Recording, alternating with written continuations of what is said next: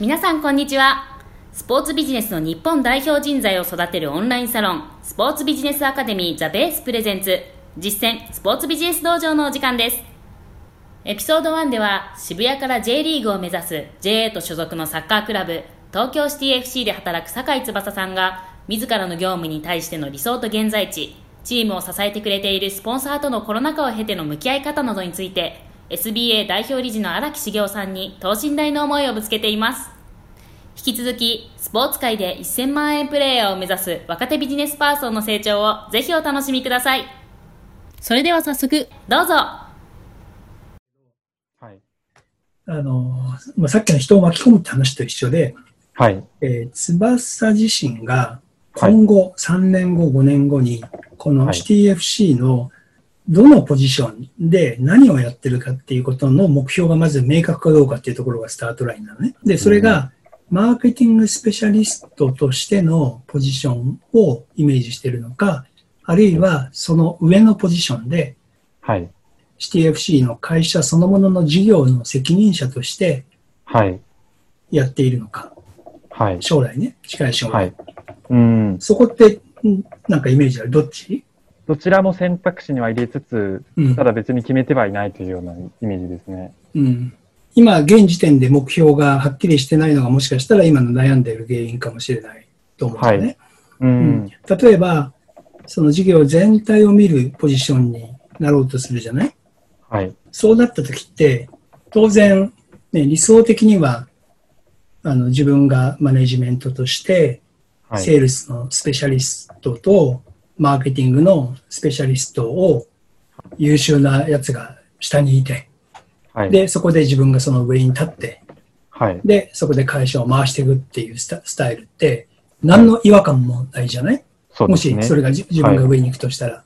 えだけど、そうじゃなくて、マーケティングのところでやっていこうってしたときに、ーはい椅。子がね、まだ大きい会社じゃないから、椅子が1個しかないから不安になるわけですよ。はい。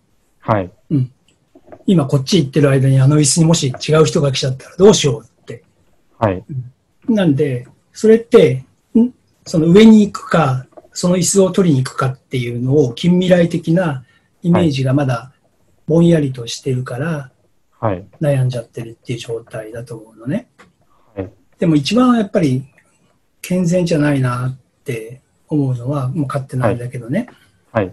もし、セールスにすごい優秀な人がいたらどうしようとか、もしマーケティングに優秀な人が入ってきたらどうしようかなって、うん。会社単位で考えたら、もし、そそこに悩むって、全くもって経営視点じゃないじゃない？普通に考えたら経営者はさ、はい。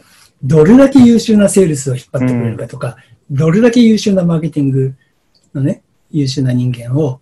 引っ張ってこれるかっていう、その引っ張ってこれるバジェットの中で最高のパフォーマンスを持った人をね、引っ張ってくるかっていうのが一番のね、あの目的だし、うん。会社が成長するために必要なことだと思うんだけど、はい。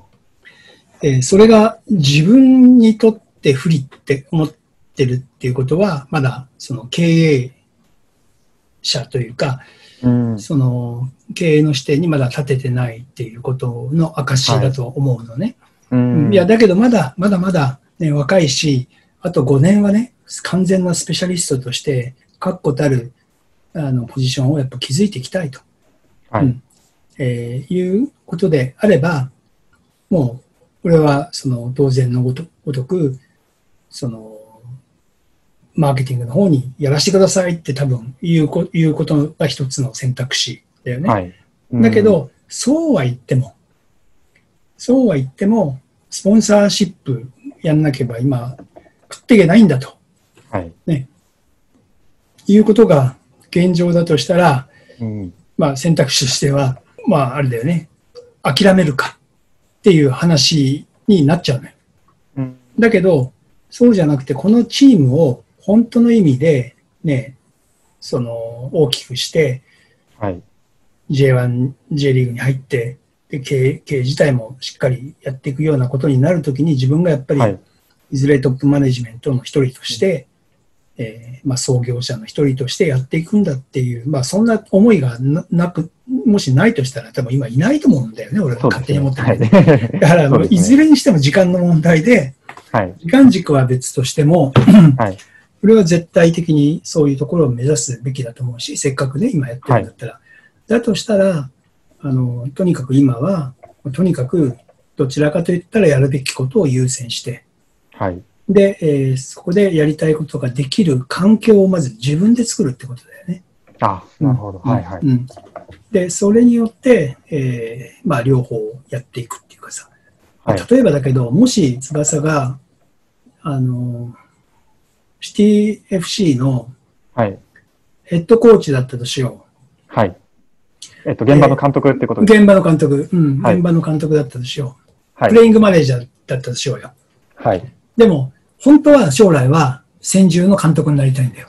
はい。はい。はい。うん。でも、選手がいないし、自分が出た方がうまいから自分が出てんだよ、試合に。っ。ていう状態ね。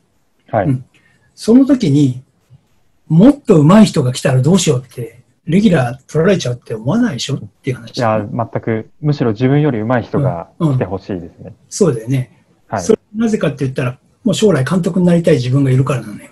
はい。うん。だから、もう絶対的に自分より上手い人に早く来てほしい、はい。欲しいわけでね。それはそうすることによってうん自分が監督に専注できるわけだよ。はい。だけど、今は監督になるのか、まだあと5年選手をやりたいのか、はい。どうしようかなみたいな、こんなこんなこんな感覚だよね。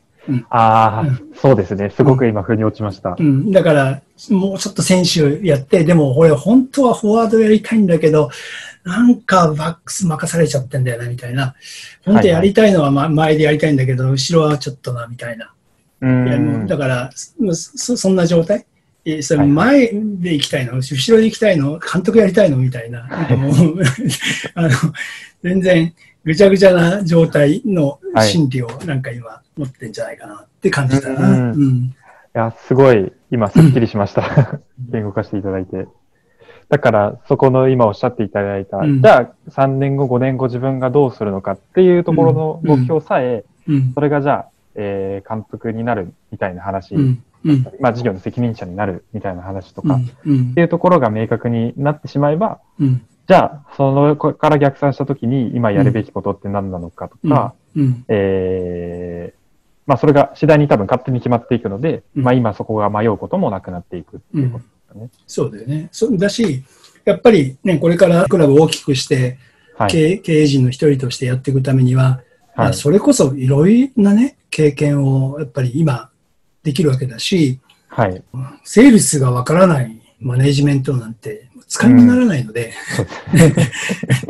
なので、あの、それはもうね、いずれにしても、その先にそれがあるんだとしたら、とってもいい,、い、い経験だし、はいキャリアがあと3年しかありませんっていうんだったら話は別だけど、はい。まだまだこれからのね、あの長い旅なので、うん。そういう時の時にはやっぱりその近視眼的なそはいの。仕事だけを見るんじゃなくて、やっぱり常に短期的なものも大事だけども、うん同時に常にやっぱり中長期を見据えて、はい。で、自分の中のポジションの将来のイメージの、なるべくなるべく見える化して、はい。なるべくなるべくビジブルなビジョンにして、うんで、その上でそこに行くまでの今、ね、途中っていうところの意識を持ちつつ、やっぱりキャリアを作っていくっていうことが急がずにねできることだと思うんだよね。で、そのためには、あの、一番最初に言った、どの視点で言ってるのか、まあ一般社員とやっぱ違うわけだから、翼の場合はね。はい。一般の人たちっていうのは、自分でどうにもできない立場なので、はい。必要なのは視視野なのね。まあ、英語でビューポイントっていうじゃない、はい。はい。でつまり、自分の与えられた立場による視界、ここを見てればいいんだけど、はい。やっぱり将来そういう経営者になるとかリーダーになる人たちっていうのは、はい。与えられた立場、今の現状の立場でものを見ちゃダメなのよ。はい。なぜなら、そこの将来になる人は、今の立場だけ見てたら、上の考えがわからないから。だけど、今も大事なんだよ。今も大事なんだけど、はいうん常にやっぱりリーダーを目指す以上、絶対的に必要なのが、視野じゃなくて、視座、高い視座を、はい。もう一つ自分の軸にして、ものを俯瞰してみるっていうね、はい。ことを、これ、ビューポイントとスタンドポイントって言うんだけど、はい。えー視座はスタンドポイントね。視界の高さ、どこのスタンドポイントで物を見るかっていう訓練を今からしとかないとダメなんだよ。はいで。それが今、俺が言った視視座ね。今の自分の視座で見るんじゃなくて、高い視座でそういうものをいろいろ考えて経験していくっていうことをはいリーダーになるためには今からでもそういう考えを持ってやるべきかなって、すごく強く思います。はい。ありがとうございます。そうですよね。まあ、ちょっと本当に、僕自身も、あの、もし優秀な人が入ってきたらみたいなことの話も、うん。あの、自分自身がこれを考えてしまうことがそもそもすごく嫌だなっていうのもあったんですよね。うん。うん。でも一方で、でもどうしても考えてしまうしっていうところがうん。すごくあって、なんかそこの視座を自分自身も高めていかなければいけないって、そこをどうしても考えてしまうっていうところが結構多分、えっと、今までこの考えてきた中で結構あるなというふうにはうん。感じていた部分があったので、うん。でも多分そこの答えが、自分自身が今じゃあもう少しその時間軸を先に見た時の、えー到達するところが結局全然明確になっていないから、うん。そこに対して、えー曖昧になってしまったりとか、うん迷ってしまうというのがうん。すごくあるんだなというのをうん。感じたので、うん。そこをより突き詰めてちょっと考えていきたいなというふうに思いました。うん。